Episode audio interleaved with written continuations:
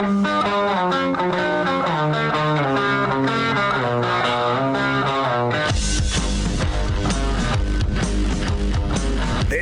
The Big Show with Gordon Monson and Jake Scott, presented by Big O Tires. Stop by your locally owned Big O Tires for no credit needed financing and the best prices on winter tires. Big O Tires, the team you trust. This is 97.5, 1280 The Zone and The Zone Sports Network. Big Show, Gordon Monson, Jake Scott, 97.5 and 1280 The Zone. We're going to talk to Locke coming up here momentarily. Gordon, get David's thoughts on opening night as he's getting ready to call the Jazz Blazers game. Again, uh, that tips off at 8, pregame begins at 7. And it's kind of odd that we're preparing for a 72 game schedule, Gordon, but nonetheless, it all begins tonight. It does, and uh, you know it's one of those deals where last season was interrupted and so strange, and the Jazz, of course, were at the center of that, at least the start of it.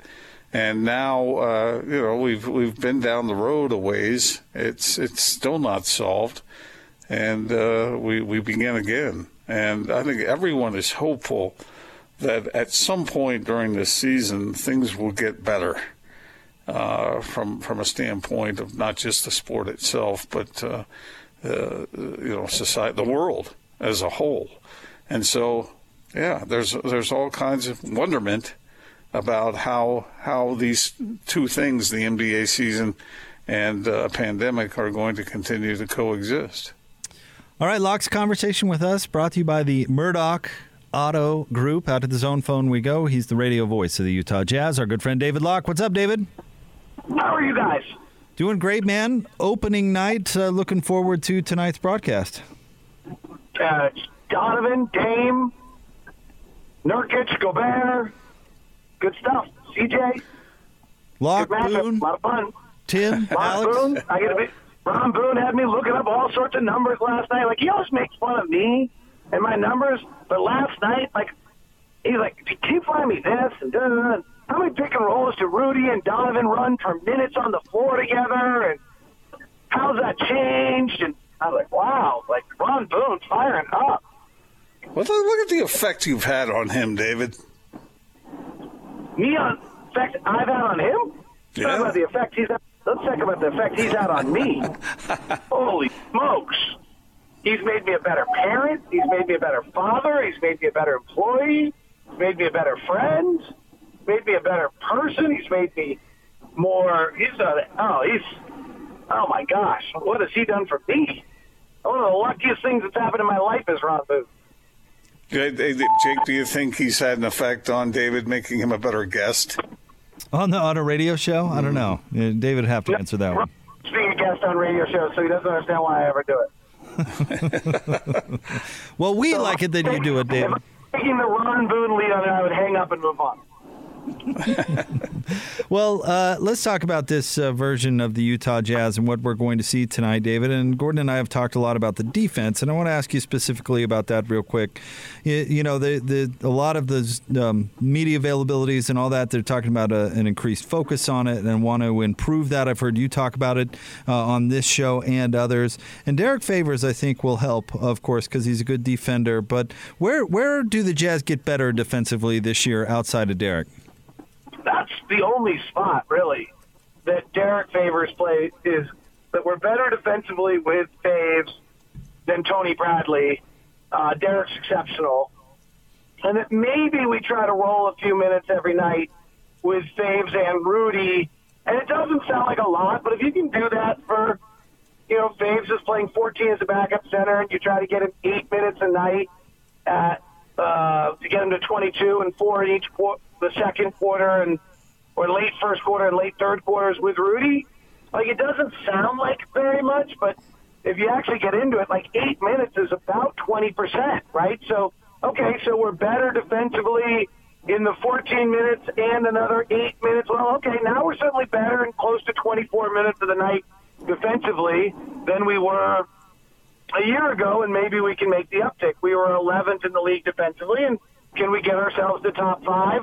Well, if we do that, we're going to be awfully close to being top five on both offense and defense. In which case, then we're super good, um, championship caliber. Actually, most teams are top five in both have actually gone on to either play in the NBA Finals or or become awfully close, uh, other than maybe Milwaukee the last few years. So you know, if you can be top five in both, you're you're awesome. Uh, we'd be the one or two seed.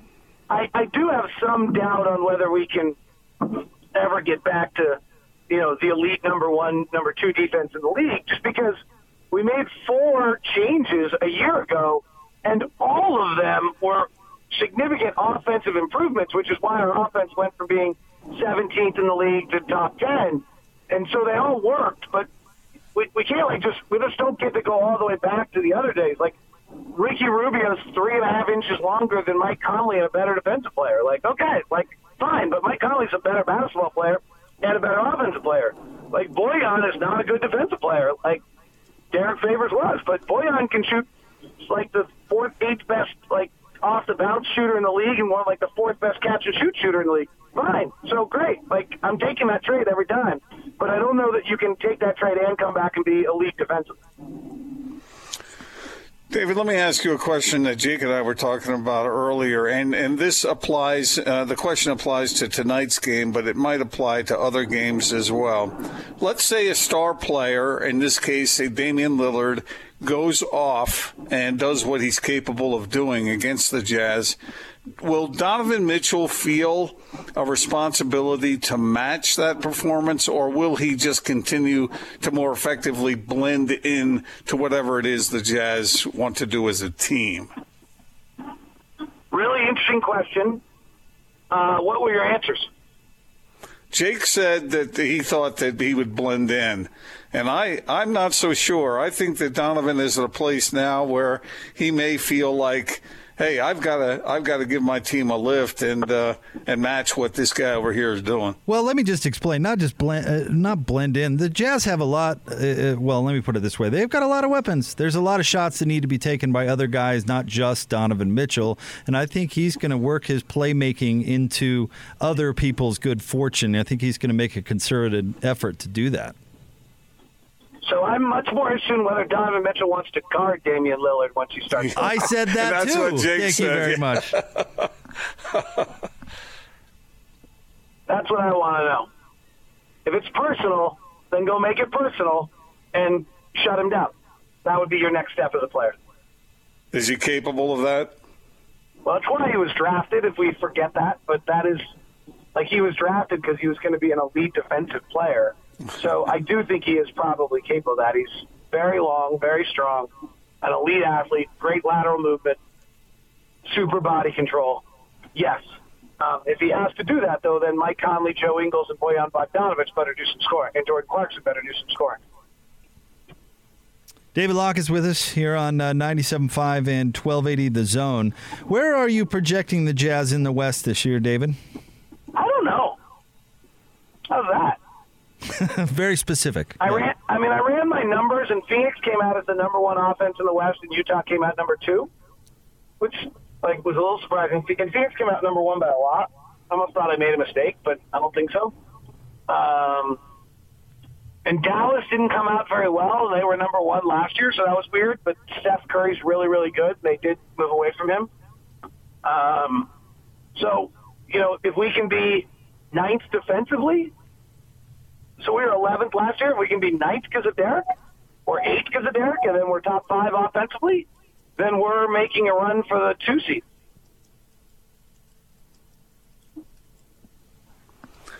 David, as I was looking back over Bojan Bogdanovich's performances, he really has gotten better every year he's been in the league. Do you expect him to make another jump off his 20, what was it, 20.2 uh, average this last year as far as scoring goes? So there are three players in the NBA that have increased their scoring for six straight years. And one of them is Bojan Bogdanovich. The other is Spencer Dinwiddie, and now I actually can't remember the third. Um, that's incredible. To increase your scoring for six straight years? Like, it seems almost impossible. Um, so I think seven is impossible. Like, I don't know how he, like, I guess you know if he, what he averaged twenty point like three or something. So if he averages twenty point seven, then he'll he'll do it. But I I can't imagine he averages much more than he averaged last year. But but let's clarify something. he took seven threes a game last year. I think Quinn wants him to take ten this year. so, you know, if he's adding three threes attempts and making one of them, maybe, maybe he goes to twenty-one or twenty-two. If I'm not mistaken, David, I think his jump from the previous high the year before was 18 a game. So he did make a, a two point jump when he came to the Jazz. That's a lot. Doesn't seem like it, but a two point jump for a player is a lot. I'll bet you, like, you'd have to go find, like, players that are in their sixth year of their career that jump like two points. Not that common. Like Dame just did it. Dame went to 30 last year. So, David, uh, the Jazz averaged 35 three point attempts last year during the regular season. That number went up in the bubble. Uh, and if preseason is in, any indication, that's going up a lot. Uh, what, what do you think the range is in three point attempts per game with the Jazz? I would like them to be at, would they take 81 or 82 shots last year? I'd have to look it up. That sounds right.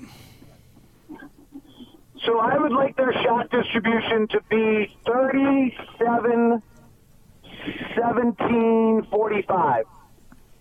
37% of their shots at the rim, 45% of their shots as threes. I guess that would be 18 shots as mid range or twos. Get rid of the floater. Get rid of the long two. Get to the rack and shoot the three. David, what are you expecting out of huge, Mike Con? I'm a huge believer in a statistic, particularly on the defensive end, which is what can be called either maybe the best is location effective field goal percentage. In other words, if an average players took the shots based on where you made them sh- shoot from, what would their percentage been? It, it's it's the number one indicator of a good defense. We were number one in the league in it last year. We were not very good at it offensively last year. I would like to see us get better at that offense.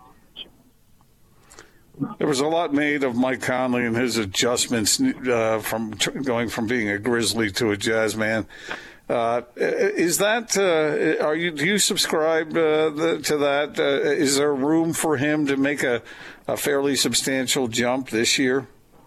So I 100% subscribe to it.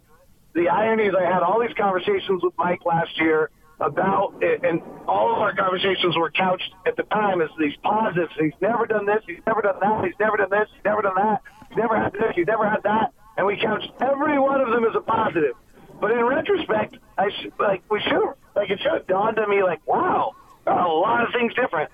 He had his lowest usage rate since 2012, 2013. He had his lowest time of possession that he's ever had in his career. This was a dramatic change for him. Here's a good little trivia question for you. Mike Conley scored, I believe, 20 or more points 13 times last year. How many of them were in the bubble? Oh, it's got to be most of them, right?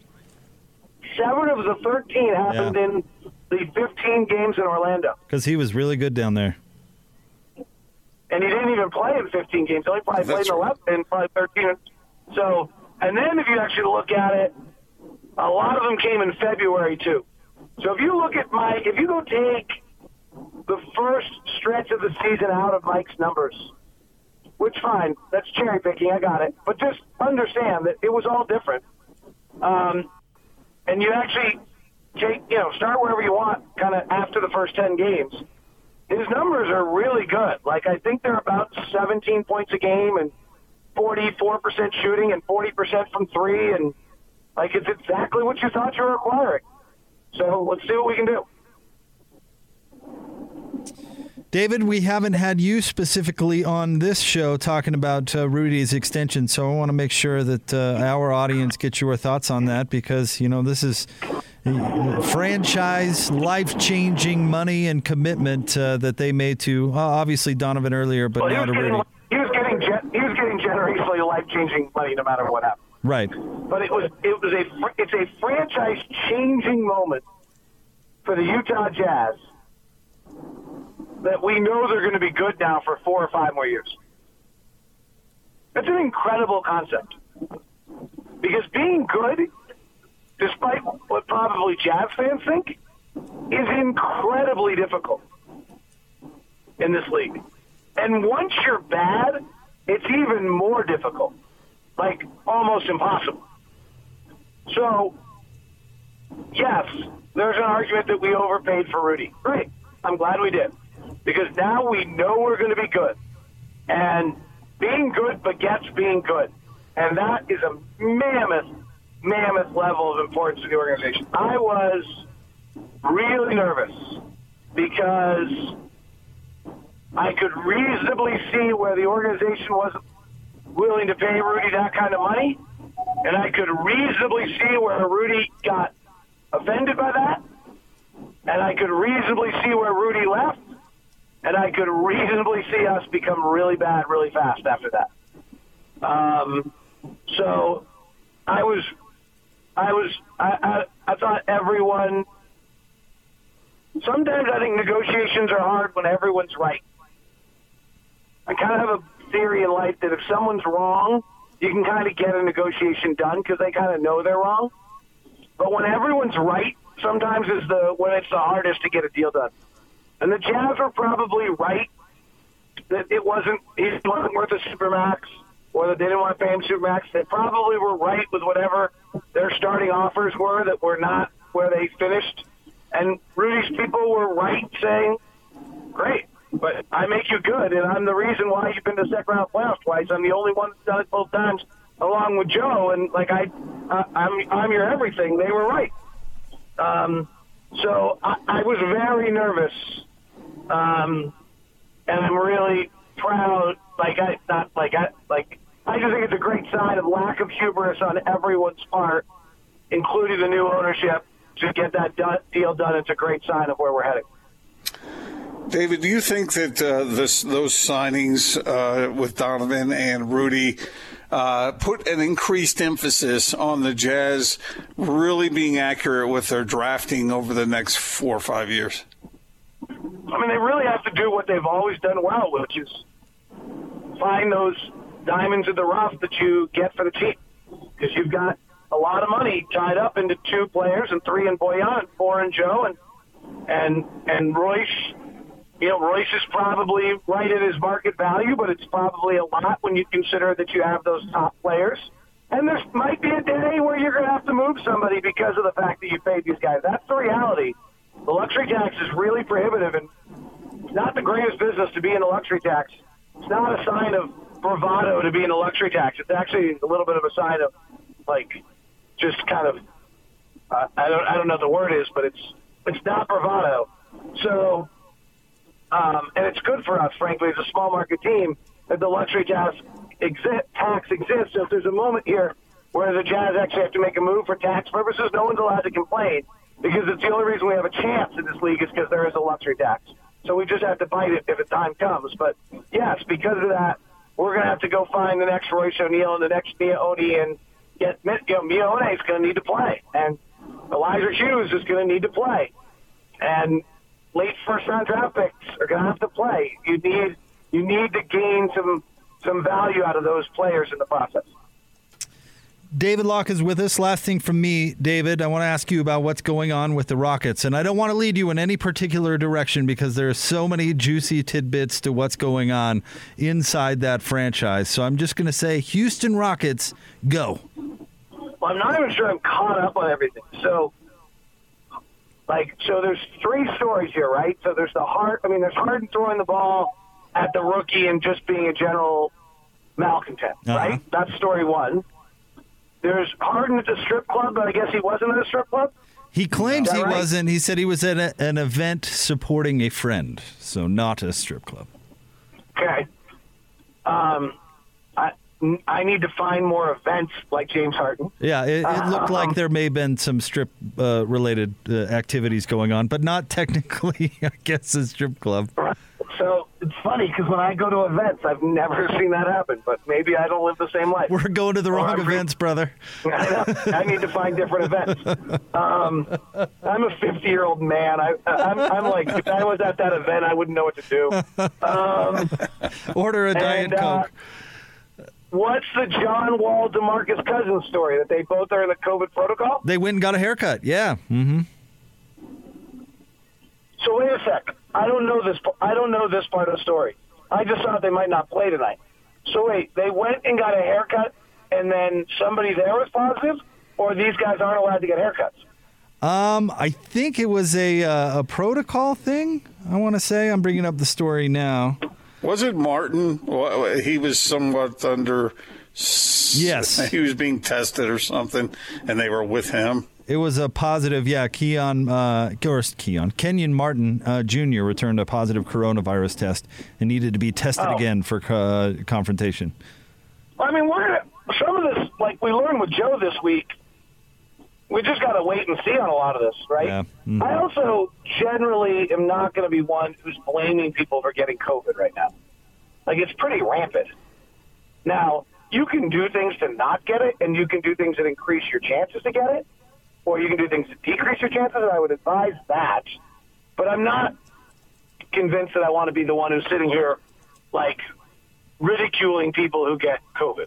Real quick, David, we have literally coming across seconds ago some news about all of this. Um, Okay. the NBA has postponed tonight's Rockets Thunder game. Um, Wow. Uh, the Night, Wo- night one. Woj adds the Rockets don't have the required eight available players, and then uh, uh, the NBA release adds additionally James Harden is unavailable due to a violation of health and safety protocols. So there you go. We've got uh, Makes you some news wonder- just coming across. Makes you wonder, David, how often that's going to happen this season. I mean that that that is going to be the story of the season. Um, you just you're dealing with um, who are you know together. I mean they're do the the protocols are amazing. I was talking to one of our guys today. So their the traveling party is obviously way smaller than it's ever been.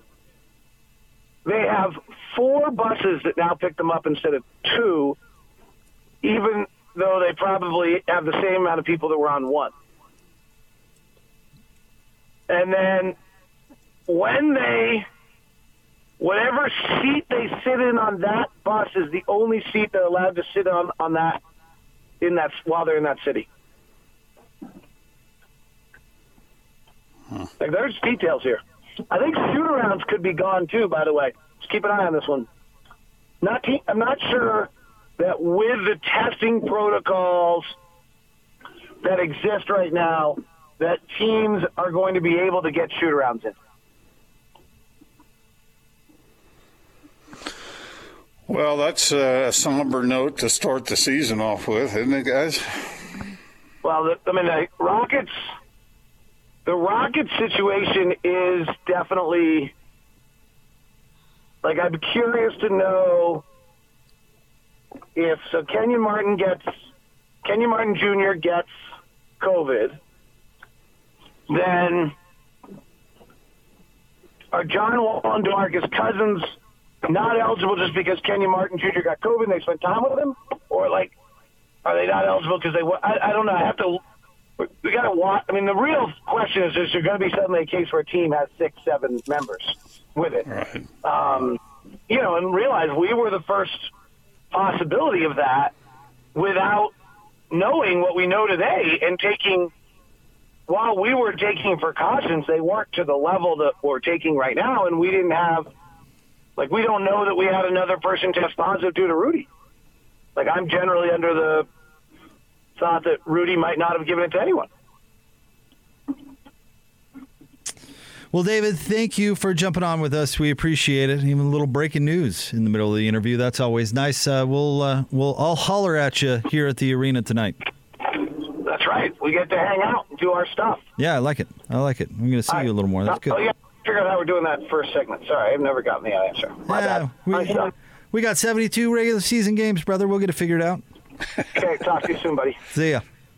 That's our friend David Locke, uh, radio voice, of course, of the Utah Jazz, and he joins us each and every week here on the Big Show. Each and every Wednesday, in fact. Interesting stuff from David. Interesting news coming out as well. We'll break it all down coming up next. Stay tuned. 97.5 and 1280 The Zone. Jingle bell, jingle bell rock. Jingle bell swing and jingle bell ring.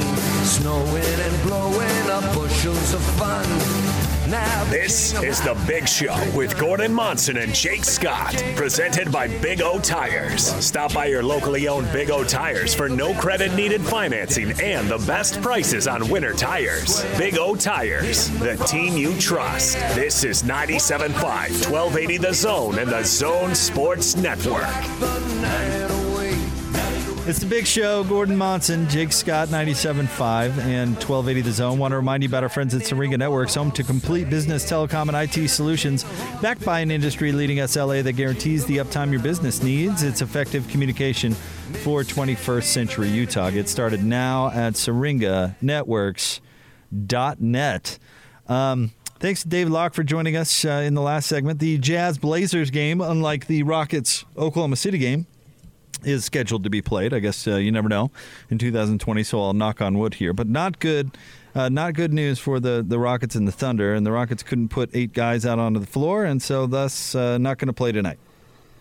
And this is no real surprise. I mean, we've seen this with with uh, sporting events all year uh, since what happened on March 11th in Oklahoma City. Uh, uh, games have been canceled, postponed, whatever, and seasons have been shifted, and then they've been restarted again, and they've been played, but they've been played with this sort of idea that it's going to be undulating for the foreseeable future. And that looks like it's going to be the case with the best efforts of a lot of people trying to make this work uh, with, with, a, with a virus that uh, is unrelenting. I think the NBA was smart in only scheduling the first 37 games. Um, unlike the, the Pac 12, what's the point in giving yourself a, a, a timeline that has no wiggle room whatsoever? So, you know, with these postponed games, by only scheduling the first 37, then you have a little flexibility to make these sorts of things up or at least make it work as well as it possibly can going forward, as opposed to, you know, putting out all 72 and saying this is when they're going to be played when and we've got to get it done before the olympics and blah blah blah blah blah leave yourself no wiggle room i, I think it's smart that they only did the first 37 And I like uh, I like what David said there, and it's something that you and I have talked about before. That uh, like don't blame people when they get COVID. Uh, you can be doing everything right and still get it.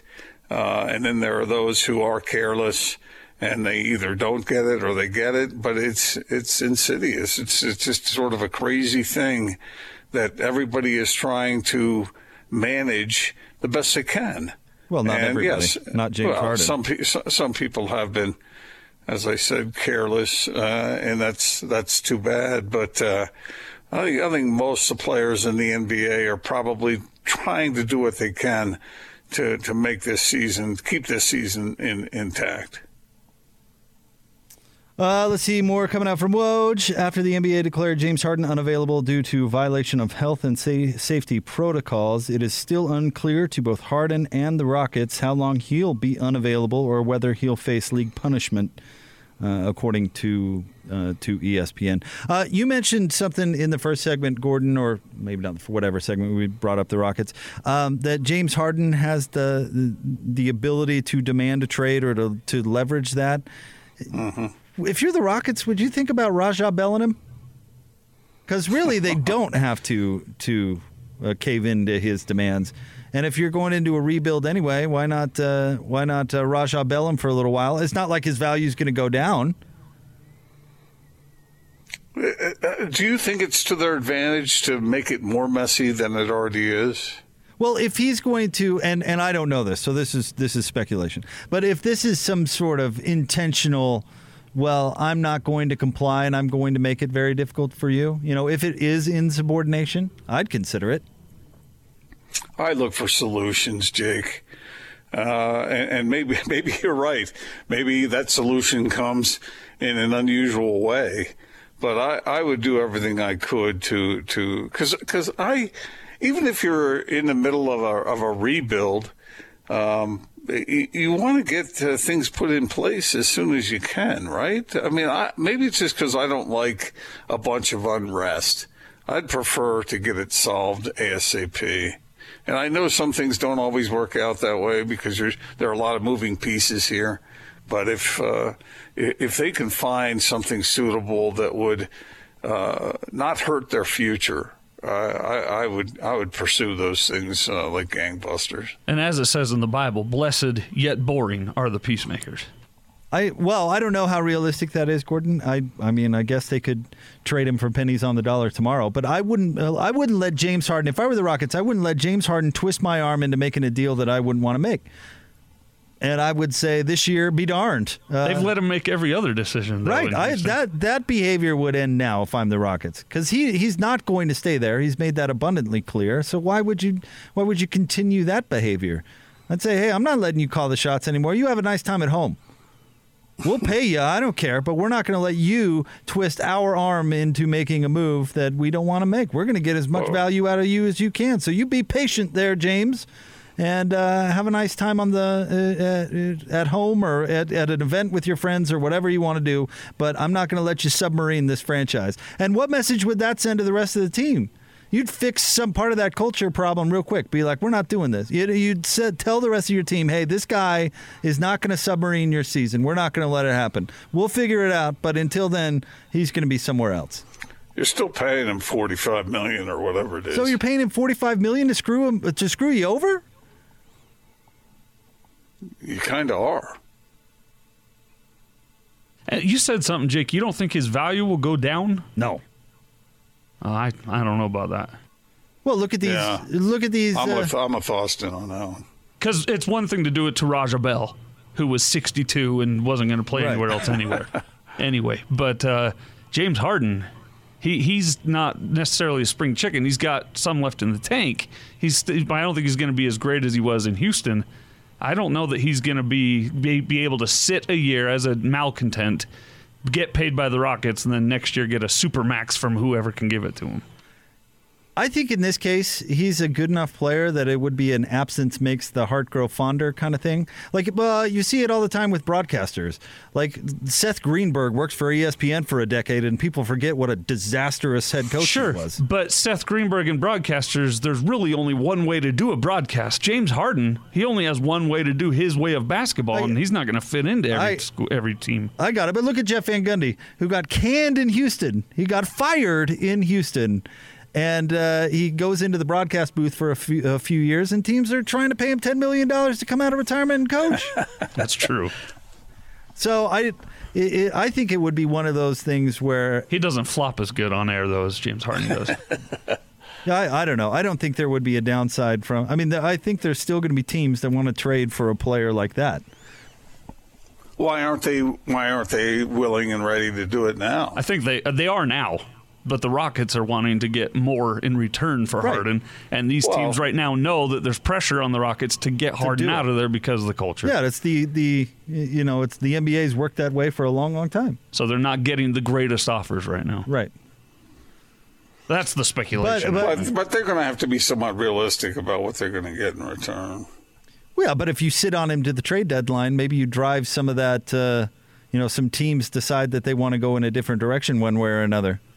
And then if you don't get a, an, an, offer in the neighborhood of what you're looking for as that deadline approaches, then are you now really up against that wall? No, because he's under contract for two more years. You're not up against yeah, anything. But he's under contract, but how useful will he really be? It doesn't matter because you're not winning a title with the status quo anyway. He's not staying. In fact, it's it's the opposite. He's not contributing in any way, shape, or form positively. But you do still have to sell tickets when yeah, they're allowed you're to shelling out a building. bunch of money oh. for this guy. You know, are you're they even letting him. fans in the building to sell tickets? Not today, but you said two years left on his contract. Right. Well, he's not, uh, but but that's the thing. He's not going to be around for the next two years. But I wouldn't let him twist my arm into doing something that I'm not ready to do yet, just because he's James W. Harden. I wouldn't be scared to to say, well, we're not going to have you around until we're prepared to do. And then all of a sudden, you put the pressure on him because he's sitting at home and not playing, and they and they're saying like, we don't care so we're going to get what we want. You actually swing that leverage back in your favor. You were close. It's James E. Harden. Is it? What's what, his, what does it? What name? does that do for, to your culture of your team? It sends the message to the rest of the teammates that you're not going to put up with that crap. You're going to support the team. But it also, yeah, I get And that. you're not going to bend over also- backwards to the No, superstar. but you're wasting time. Oh no, you're not. Not in the grand Because scheme you're of things. essentially mailing it in, going, okay, we know this isn't going to work. We know this is disruptive, but we're not going to move on it as soon as we can. We're going to sit and just let it boil over for to a while. To get the most we can. James Edward Harden Jr. Edward, okay. But that's like someone selling a house and they're continuing to make mortgage payments on it. And by golly, they're going to stand by that price that they want. And then six months go by and they're paying mortgages, uh, mortgage payments every single month. And that money is going into uh, something they're not going to keep. And meanwhile, they're not getting what they want. So, I mean, that can backfire too Okay. There's no guarantee that you're going to get this lofty return at some point in the future. And so what you've done, it's a gamble. Uh, and and you- you're, you're going to either win or you're going to lose on it. But uh, it's probably not going to, uh, the way I look at it, I'm not sure that it's going to get that much better. So what you're saying is the Rockets should go to homie.com. Uh, whatever they need to do to get a good deal. Stay tuned. But we'll have more Big Show coming up next. Sam Amick, top of the 4 o'clock hour, 97.5 and 1280 The Zone. God rest ye merry gentlemen, let nothing you dismay. Remember You're locked on to the Big Show, presented by Big O Tires. Stop by your locally owned Big O Tires for no credit needed financing and the best prices on winter tires. Big O Tires, the team you trust. This is 97.5, 1280 The Zone and the Zone Sports Network. It's the Big Show. Gordon Monson, Jake Scott, 97.5 and 1280 The Zone. Thank you very much for making us a part of your day. I don't think I've heard this version of this song. How How about that? Christmas music. Just terrific. We hope everyone has uh, as, as good a holiday as possible. you know. I Yes, love this absolutely. Song. Maybe not this version. Maybe not this version, but this song, okay. It's hauntingly melodic. Hauntingly It's like so. the it's like the ghosts on the haunted mansion. It's Those sort of- barbershop it is, quartet It go. is haunting, isn't it? It caroms around in the back of your mind. Plus, I don't know what it means. God rest ye, isn't that you've died? Is that a is that some sort of fu- funeral Christmas song? Is that a thing? And for only the gentlemen that are merry. Then that's all, not the ladies. Yeah. God rest ye, merry gentlemen. They've, they're merry gentlemen that have died. Merry Christmas, everybody. But everybody else, not so much. I don't know what it means. Yeah. Okay. Well, at least he's not singing about talking a, a woman into staying over the night and uh, cold outside. Like Chester. Yeah. The Merry Christmas, everybody. interesting direction there. okay. Uh, you know, good times.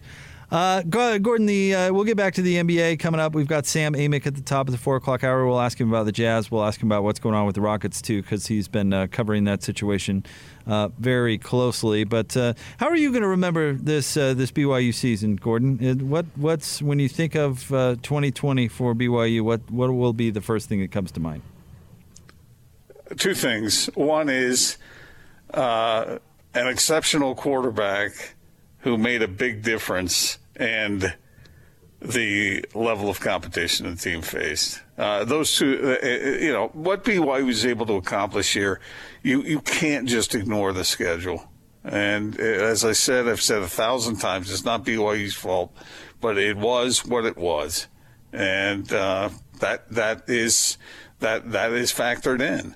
But I do think that this team, just on the eye test, this team looks really in advance of what we've seen in previous years with BYU football. Those two consecutive seven and six seasons, this team, as it was prepared this time around, those seasons, uh, those numbers, had they played identical schedules, would have been uh, increased by two or three victories, in my opinion. So I'm similar to you, uh, but a little bit different. I, I think the first thing that will come to mind. This is the year uh, of Zach Wilson. Big time. Yeah. I, I mean, I think that will be numero uno. Uh, remembering some of the throws he's made and how dynamic the numbers. I mean, I think he's going to be drafted highly. I think I think that's the headline. Um, the the second one though, you mentioned the schedule. I'm going to look at it a little bit differently. Um, n- not that you're wrong, but I just think of it a little bit differently. I think the the headline as far as the schedule goes is Tom Holmoe scrambling like his hair was on fire to get his team 12 games. I think I think it's amazing that BYU played uh, 12 games this year. Uh, I think he deserves a ton of credit. I think you know having your entire schedule outside of just two games, right? Boise and North Alabama, uh, just a, a schedule wadded up and thrown into the garbage to to scramble and do in days and weeks what usually is done in years. I think it's amazing. They had Boise on the schedule too. I mean, uh, Houston on the schedule. Okay, so it ended up Uh, being three. It was two, and and, then Boise was re-added. But the, that uh, that game was shifted uh, to a different place, uh, namely to Houston. Originally was scheduled for LaVell's place.